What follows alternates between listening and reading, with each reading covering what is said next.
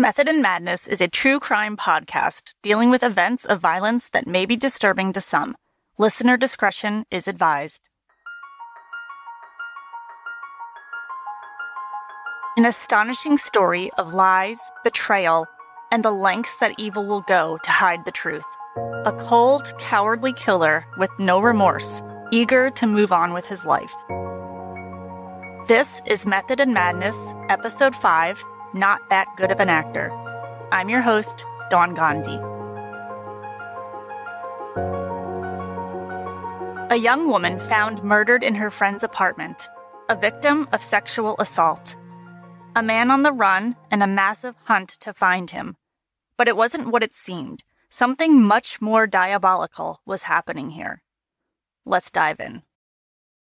It's a tale that is told in history books in a motive that will outlive us all comfort killers or gain killers, those who murder for financial gain or to secure a more comfortable lifestyle. In past centuries, it may have been a pirate raiding a ship.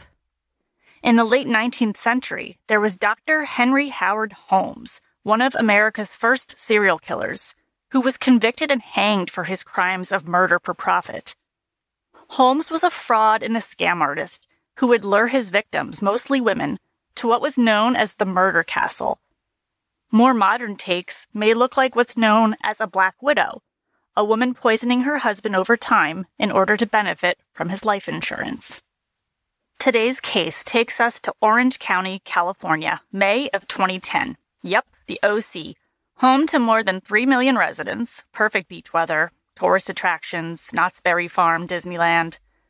And there in sunny California, we have the city of Irvine, home to Juri Kibuishi, known as Julie, a 23 year old dancer and student at Orange Coast Community College in nearby Costa Mesa. Julie was born on February 14, 1987, and was known to her mother as her Valentine girl. Julie was a lover of music and fashion and was always dancing, always singing, had a lust for life and a goofy sense of humor. She was the third child of four born to June and Masa and was living at home while attending school. At school, Julie met fellow classmate 26 year old Sam Hare, an Army veteran. Sam, who had just completed a tour of duty in Afghanistan for Operation Enduring Freedom, was described by family and friends as a big, lovable guy that would help out anyone in need. Sam was in college in order to get his degree and re enlist in the Army as an officer. He was also trying to deal with some PTSD symptoms from being in Afghanistan. Before long, Sam and Julie became close friends. Julie tutored him in anthropology, and they had a brotherly, sisterly relationship, not a romantic one. Sam lived at the Camden Martinique Apartments located on Pine Creek Drive in Costa Mesa, California a modern complex with a resort like feel, equipped with a gym and an outdoor pool, surrounded by palm trees. Julie was very close to her family, and on Friday, May 21st, 2010, she met her brother Taka for dinner at a Thai restaurant to discuss plans for his upcoming wedding. She was a bridesmaid. When she received a text from her friend Sam, he needed someone to talk to, letting her know that he had some family issues and asked her to come by his apartment at midnight and to come alone. His text indicated he was in a pretty bad place mentally. Julie responded that she was there for him and would see him later. After their dinner and some good conversation, Julie and her brother parted ways. She drove off wearing a tiara that he gave her to wear at his wedding. Julie promised she would text him when she got to Sam's apartment. It was just before midnight when she arrived outside Sam's apartment and she sent Taka a text to let him know she was safe. The next morning, Saturday, May 22, 2010, Julie's mom, June, noticed that her daughter wasn't home and it looked like she hadn't slept in her bed, so she began texting and calling her. June also got in touch with some of Julie's friends to see if anyone had heard from her. They hadn't, and friends began calling and texting Julie as well. Nobody was getting any responses. Meanwhile, around the same time that the Kibuishis were getting concerned, Sam Hare's father, Steve, and mother Raquel began to grow worried when they hadn't heard from Sam. Sam had a close relationship with his parents and was supposed to spend the weekend with them, but hadn't shown up. By the afternoon of that Saturday, Steve grew increasingly alarmed when he tried calling Sam and realized that his phone was off, something out of character for his son. He had last heard from Sam the day before, that Friday around noon. Call it a gut instinct or a father's intuition, Steve got in his car and drove to Sam's apartment. He knocked, no answer. Using the spare key he had on him, Steve unlocked the apartment door and entered, unsure what he would find. And, to his horror, he found the body of a young woman lying face down on Sam's bed. She had a tiara on her blood soaked head, her pants were off, and on the back of her shirt, someone had written, All yours, fuck you. It looked like she'd been sexually assaulted. Steve called 911 immediately. There's a body in my son's apartment, a dead body. The operator asked Steve if he was sure, to which he confirmed, his voice in a panic. He told the operator that he didn't know who she was or what was going on. He also said it looked as if there had been some sort of sexual activity and that he had touched the cheek of the woman, and it was cold. Now breaking down in tears, just completely panicked, Steve began talking to someone in the background, despite telling the operator there was nobody else in the apartment. He was heard on the call saying, Jake, please, just go. As the operator prompted him, asking him who he was talking to, Steve replied that it was one of his son's friends who must have stopped by to see Sam or maybe to help locate him. Steve then ended the call to dispatch abruptly, saying he didn't need the operator to stay on the line. Police arrived on the scene shortly after. It was confirmed, of course. A woman was dead in Sam Hare's bedroom, a gunshot wound to her head. Police identified her by looking through her purse and her phone. Julie Kibuishi, just 23 years old. A murdered woman in a man's apartment, the resident, well, where he was, nobody knew. Julie's cell phone just may hold some answers, so police start going through her phone, trying to figure out how did Sam know the victim? What had happened here? And to hopefully gain insight into where Sam may have gone. Texts on Julie's phone started to fill in some of the missing pieces. There was a text from Sam Hare to her at 2:45 p.m. the day before that Sam was helping out a friend, Dan Wozniak. Texts for later that afternoon contained an exchange between Julie and Sam that he was in need of someone to talk to and that she would come to help him through his problems. Now, it seemed to police at this point that Sam and Julie had been a couple, something went terribly wrong, and Sam murdered Julie. It was time to find Sam. Police released a photo of Sam Hare and gave a description of his vehicle, which was not found at the apartment complex where he lived. Local news asked the public for their help in finding him. In their hunt, police also discovered that Sam had once been a defendant in a trial in 2002 for connection to a murder he had been acquitted, but this gave law enforcement even more confidence that Sam needed to be found. Police spoke with Sam's friends and neighbors, including a young engaged couple that lived downstairs from him. Daniel Wozniak, age 27. This is the man that Sam was helping out the day before. And Rachel Buffett, 25. They were two community theater actors that knew both Sam and Julie. They told police that they had last seen Sam the day before, that Friday, when he had stopped by their apartment with a man they didn't know, and that the man was wearing a black cap. They had no insight into where Sam might be. Sam's father, Steve, was desperate to find his son at this point and started doing his own investigation of sorts, looking into Sam's bank activity to see if he could figure out when his son had last used his ATM card and where. Sure enough, Steve saw some recent activity in Long Beach, about 25 miles from Sam's home in Costa Mesa. Steve cooperated with the police, informing them of Sam's ATM activities. There had been four recent cash withdrawals in the area of Long Beach, and police reviewed the ATM surveillance cameras, hoping to get a good look at who was making the withdrawals.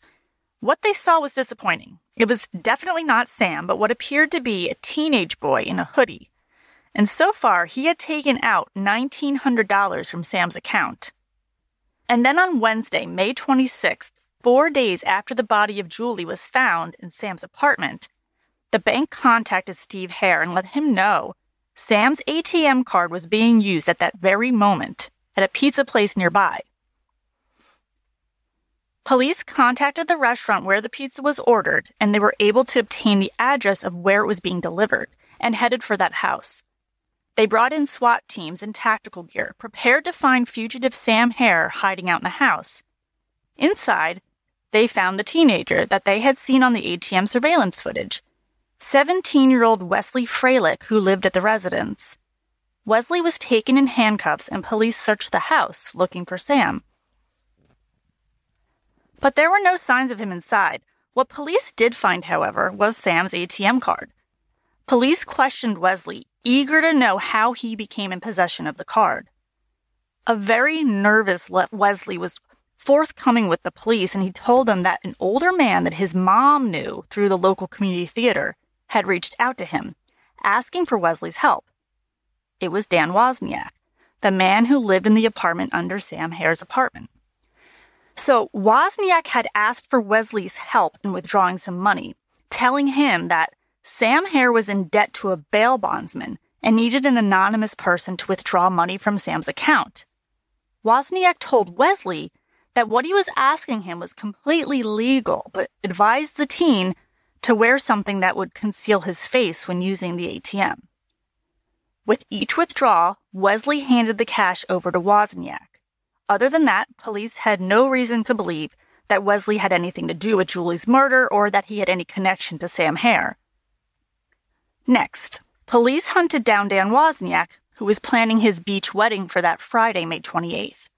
They called his cell phone and said they needed to speak to him. Wozniak told police that he couldn't talk currently. He was at his bachelor party at a restaurant with friends. So, police went to the restaurant and crashed the party. Tsunami's sushi restaurant in nearby Huntington Beach. There in a private party room, they arrested the groom to be and brought him down to the police station on the basis of the credit card scheme and the connection to a man that was wanted for murder. While being questioned by police, Wozniak, in a blue Hawaiian shirt, admitted that he and Sam Hare were, were in fact involved in a credit card scam. The deal was that they'd have Wesley withdraw the money. In turn, Sam would report his ATM card stolen and get a refund from the bank. When asked about Sam's whereabouts, Wozniak reiterated what he told police the day that Julie's body was found that Sam had stopped by Wozniak's apartment on Friday the 21st with a man in a black cap. Wozniak was also asked where he was the night of Friday the 21st. He told police that he was an actor at a local community theater and had performed that night in the musical Nine, co starring with his fiancee Rachel. He had then gone home and went to bed shortly after. They were both awoken in the middle of the night by knocking and went to their door to see their neighbor Sam. Now, this is where the story starts to change. Sam was in a panic and told Wozniak that he had been doing some heavy drugs and, in a spontaneous moment of rage, had shot someone, and there was a dead body upstairs in his apartment, and that he had to get the hell out of there. Apparently, Sam had also told Wozniak that the woman he shot, quote, had it coming.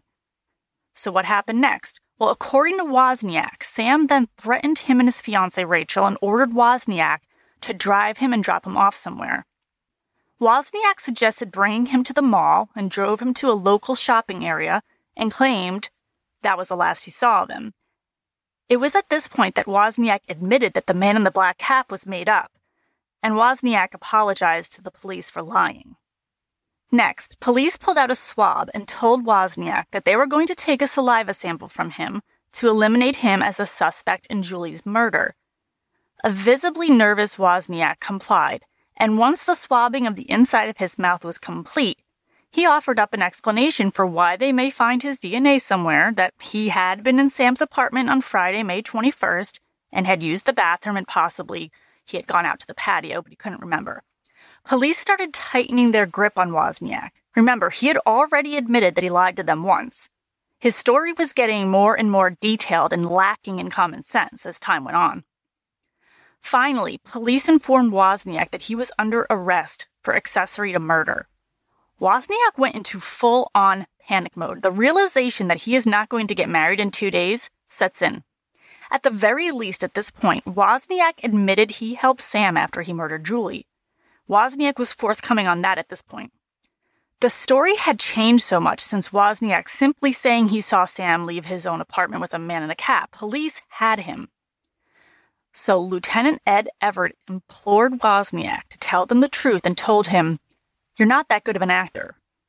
Now that Wozniak had a sample of his DNA taken, his story, of course, changed again. Now he's really sweating, and the story has evolved into Sam coming to Wozniak asking for help. Wozniak goes upstairs and sees the body with two bullet wounds. It was this admission that solidified the suspicions police had. They were only aware of one gunshot. It wasn't until later that the autopsy revealed that Julie had indeed been shot twice. Police weren't having it, and Wozniak was fed up, so he requested to go back to his cell. He was allowed to make a call to Rachel Buffett. In that recorded call, more damning evidence. Buffett informed Wozniak, Wozniak uh, on this recorded phone call that neither of them were aware of being recorded. Buffett informs him she had just spoken to her fiance's brother Tim and that there was a backpack of evidence at his parents' house. She wasn't sure what was going on. All she knew at this point was that Tim had something, but she didn't know what, and she asked Wozniak what he did. When Wozniak realized that now Rachel knew more than he thought, he sounded completely defeated. Rachel told him she needed to call the detectives and let them know what Tim had told her. Wozniak sort of like half-heartedly pleads for her not to at this point. Turns out Wozniak had given his brother Tim a backpack full of incriminating evidence, including Sam's wallet and the gun used to kill both him and Julie. Tim threw the backpack over a fence at his parents' house, not knowing what was in it, but he was, you know, just going along with his brother's request. After his call to Buffett, realizing that she was going to be calling the detectives, Wozniak re- requested to talk with police again, and moments later, he's back in the interrogation room, elbows on the table and hands clasped below his chin. He began with, I'm crazy and I did it. I killed Julie and I killed Sam. He told police that his motive for killing Sam was money and insanity. He then started to laugh in what sounded like a bad impression of the Joker. He explained how he told Sam that he needed his help at the theater moving boxes.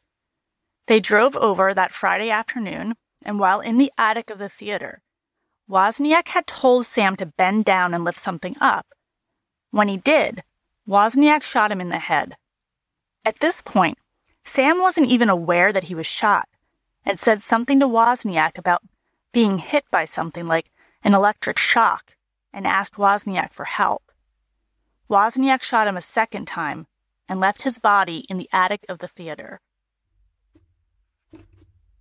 And now, in another disturbing move, Wozniak went on to perform in the musical Nine at that same theater that night. He murdered someone in the attic, his friend, and then got into a costume and sang and acted his despicable heart out on a stage to a live audience, and made small talk with his cast backstage, and did a curtain call. His fiancee was right there with him playing his leading lady. But anyway, back to his confession to the police. After the murder on Friday afternoon, Wozniak had stolen Sam's phone and started texting Julie before his performance. He was posing as Sam and began asking Julie for her help and for her to come over that Friday night at midnight after Wozniak would be done with his performance on stage.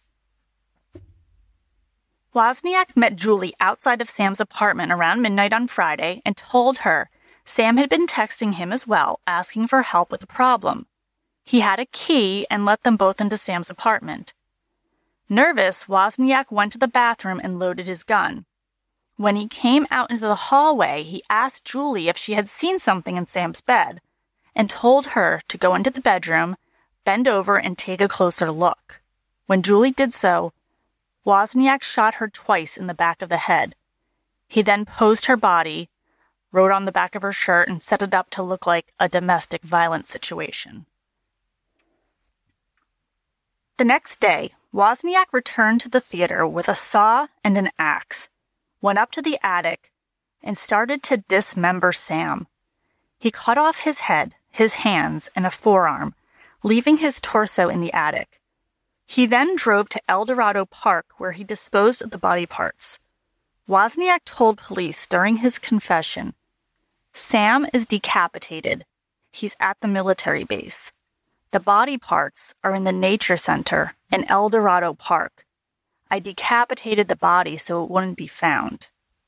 After disposing of Sam's body parts, Wozniak went on to perform again that Saturday night in the musical Nine. After Wozniak's confession, sure enough, police found Sam's torso in the attic of the Liberty Theater at the Los Alamitos Joint Forces Training Base. His head was found in El Dorado Park on May 29th, Sam's birthday. His body had to be sewn back together for his family to give him, their only child, a proper burial. So, of course, the big question is why? What was the motive?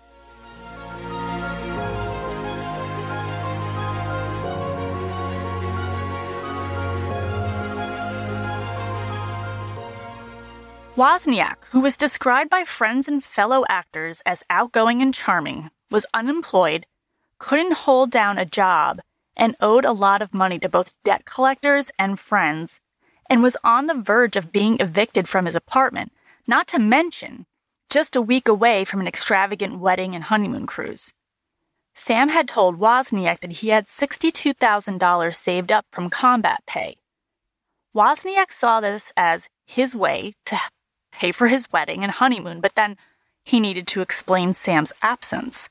He concocted a plan to make it look like Sam had fled after murdering someone in his apartment. Mutual friend Julie was the decoy. Two friends murdered so that Dan Wozniak could pay his bills. Two friends that most likely would have helped him out if he had just asked. Now Wozniak was charged for two counts of first degree murder, and it would take another five years for the trial after many delays in court proceedings. While preparing the case for Wozniak's double murder trial, police started zeroing in on his fiancee, Rachel Buffett. When initially questioned regarding Sam Hare's disappearance on May 22nd, both Wozniak and Buffett told police that they had seen Sam with that man in the black hat. Obviously, Buffett saw no such person as he didn't exist, and police were suspicious of her as well. She was questioned and then ultimately, on November 10, 2012, Rachel was called in to speak with a detective and upon her arrival was arrested for three felony counts of accessory to murder. Her attempt to back Wozniak and throwing Sam Hare under the bus had not gone unnoticed. There was never any indication, however, that Buffett knew of any of the planning of the murders beforehand. Finally, after a long awaited trial prosecuted by Senior Deputy District Attorney Matt Murphy and heartbreaking testimonies from Sam's and Julie's families, Daniel Wozniak, who had pled not guilty, was convicted of both murders on December 16, 2015, and was later sentenced to death. Rachel Buffett was convicted on two counts of being an accessory after the fact in connection to the two murders. On November 8, 2018, she was sentenced to 32 months in the county jail. Buffett has never taken responsibility for her part in covering up her ex fiance's crimes and puts all the blame on him, calling herself a victim as well. She claims she was lied to and manipulated by Wozniak throughout their entire relationship. There are so many disturbing, frustrating aspects of this case. Wozniak couldn't even look his victims in the face when he killed them. He ordered them both to turn away and bend over. He knew they trusted him. He was too much of a coward to look them in the eye and break that trust. He didn't want to see the look in their eyes when they realized what was about to happen. Not only did he murder two of his friends and rob them each of a full life, he stole the most important things from their families. The parents of both victims have given such heartfelt, heart wrenching testimonies and interviews about the love they have for their children, how much they miss them, and their hurt is so evident when they speak of all that they will miss out on. Steve Hare describes his son Sam as his best friend. June Kibuishi hopes to one day see her daughter again in heaven. Julie's brother Taka beats himself up, wishing he had stopped his sister from going to Sam's apartment that fateful night. He performed twice in the midst of all that he had done. He went on to his bachelor party. The lack of emotion or guilt from Dan Wozniak is, is really unbelievable. Some sources define a serial killer as someone who murders three people at different times. Other sources define it as two murders. Based on the evidence in this case and the behaviors displayed by Dan Wozniak before, during, and after the murders, I think it's highly likely that if he hadn't been caught, Wozniak would have killed again. What if his plan had worked? What if he was more careful? Ultimately, he simply wasn't careful, and Wozniak's motive, his motive was his demise. He thought he needed to kill to get financial gain. He wasn't murdering for the bloodlust or for a sexual element. Without financial gain, he wouldn't be able to pay what he owed for his wedding.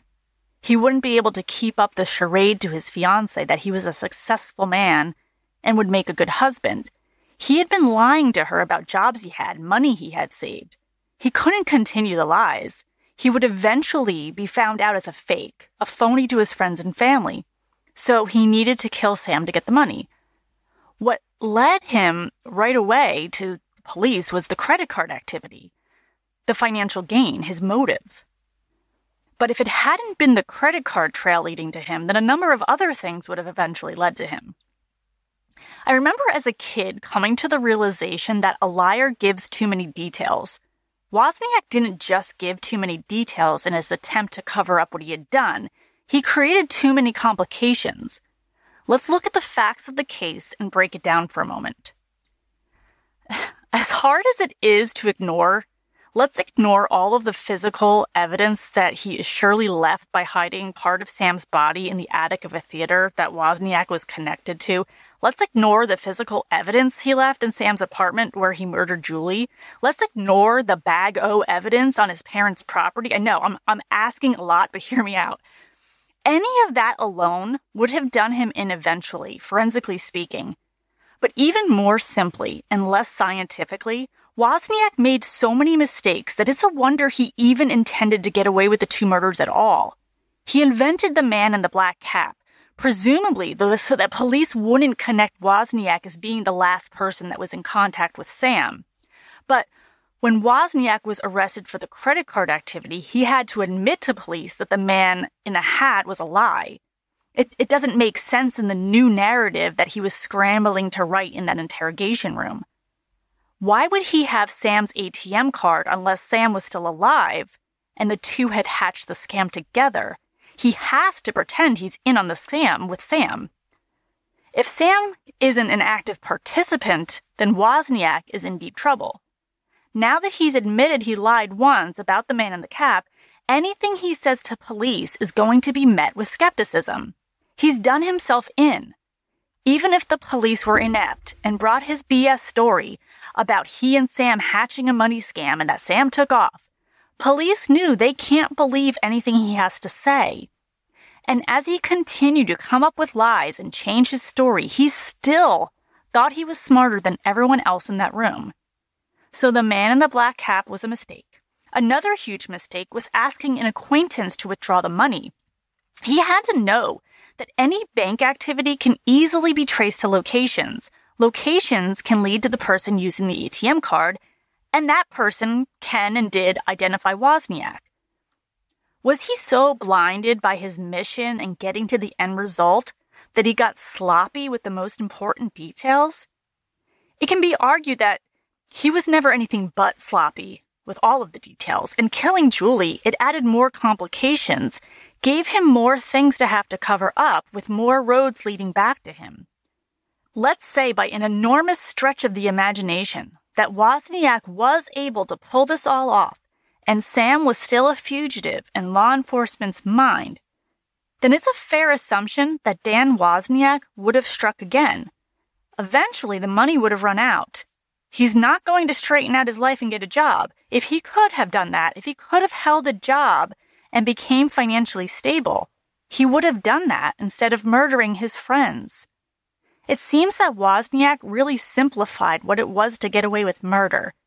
he actually didn't have a chance in hell of getting away with it. Julie Kibuishi was cremated wearing the tiara her brother gave her the night she died. Her urn is kept in her mother's bedroom. Sam Hare was buried at Riverside National Cemetery. His service was a hero's burial with full military honors. Wozniak is awaiting the death penalty at San Quentin. California has not executed an inmate since 2006. Thank you for listening to Method and Madness. If you like the podcast, go ahead and leave a review wherever you listen. Every review really does help. You can find me on Twitter at MethodPod and on Instagram at Method and Madness Pod. If you have suggestions for future episodes, please email me at methodandmadnesspod at gmail.com. Method and Madness is a true crime podcast dealing with dark and disturbing subject matter. For crisis support, text HELLO to 741 741.